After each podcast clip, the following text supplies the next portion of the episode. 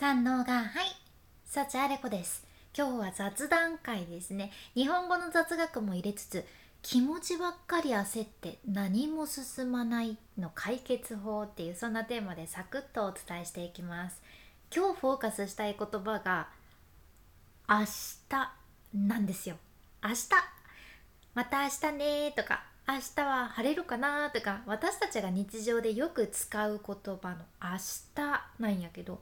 この「明日」ってね実はもともとは朝っていう意味やったらしいじゃん。朝ですねモーニングです。でこれね中世以降になるとその前夜に特別なことがあった次の日の朝っていうのを意味するようになっていてでそれからだんだんその次の日の朝の朝よりも次の日っていう意味合いの方が強くなっていて翌日っていう意味で使われるようになったそうじゃね。明日ってこういう歴史があったんですね。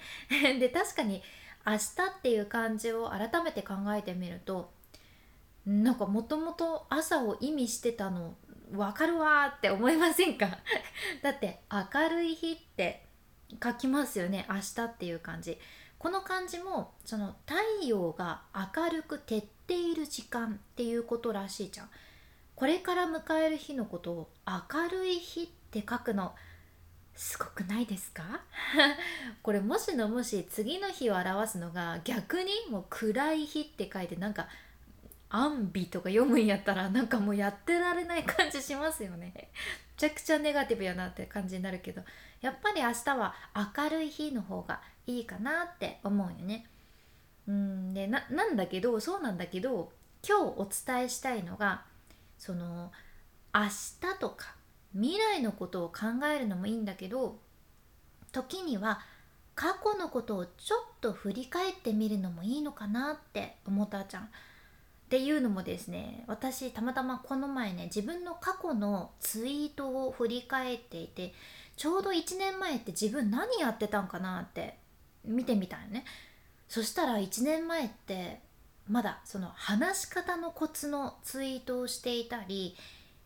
え今日の自分の磨き量とか言ってタイトルつけてその日自分がやった作業量を記録していて例えば1年前で言うとね YouTube1 本ショート動画1本本業の原稿2334文字他の原稿が3959文字ツイート7本ラジオ1本インスタストーリーズ5本フィード投稿1本って。で英気を養おうとか書かれてます。この日多分疲れてたのかなって結構ね何か感じる部分があるけどこういったのもツイートしてたんだってちょっと自分の中で忘れてたしあとねまだパソコンに完全に慣れてなくて1年前のツイートとかではねそのローマ字入力にパソコンの設定がなってるはずなのにアルファベットの「I」をどれだけ打ってもひらがなの「い」にならないってツイートしててで結局そのねこれ何でたのかっていうとアルファベットの「I」と勘違いして数字の「1」を私は打ち続けてたっていうやもう今はさすがに数字の1の場所とアルファベットの「I」の場所が違うのは分かってるんですよ 今は分かってるでこれ何が言いたいのかっていうと過去を振り返ることで意外に自分の成長に気づくなって思うよねう。んなんかこう毎日過ごす中で自分ってなんか何も変わってない気もするし時にはこう自分だけ全然前に進んでないような感覚になることがあってでも実はその何も変わってないとかは絶対なくって1年前と比べたら自分の中でできるようになってることってあるはずじゃね。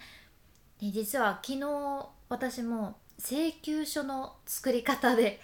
手こずっててうん私ねまだパソコン使いこなせてないところがあるんですね。いや頑張ってるけど。でもやっぱりなかなかパソコンうまくいかないなっていうとこもあって本当に1時間とか昨日できなくて悩んでたんですよ。でもそんな自分がいてなんかなんでだろうって私ダメだってなってたけどそういえば思い返せば1年前は請求書を作る時何のサイトを使えばいいのかも分からなかったしその相手の送り方相手送る方法さえ知らなかったなって思い出して、うん、だから多分人と比べたらそれぐらいねなんか当たり前にできるやろとか思われる人もおるかもしれんし人によってはこんなの大したことない成長って思われるかもしれんじゃけど私からしたら1年前の自分と比べたらすごい成長なんよね。でこの成長って人と比べるものじゃないと思うんです。であなたは1年前何をされてましたか？こういう時ねツイッターとかやっぱり便利だなって思いますね。日にちとともに自分を記録していくことができるけん思い出せるなって思って。うんでも自分ではさ、日々過ごす中でなかなか気づけないだけで例えば1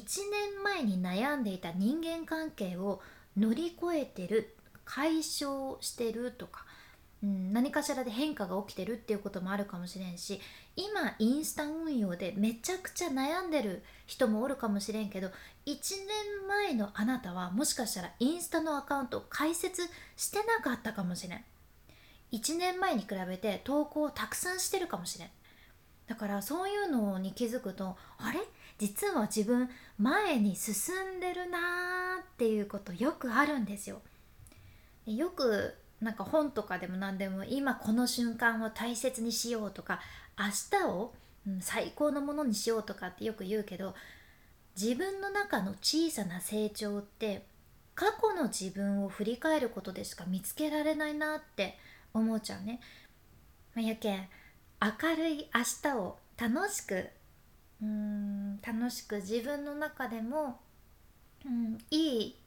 気持ちで過ごすためにもちょこっと過去の自分より成長してる今の自分を確認してみてください、うん、結構それがね新しいモチベーションになるけおすすめです。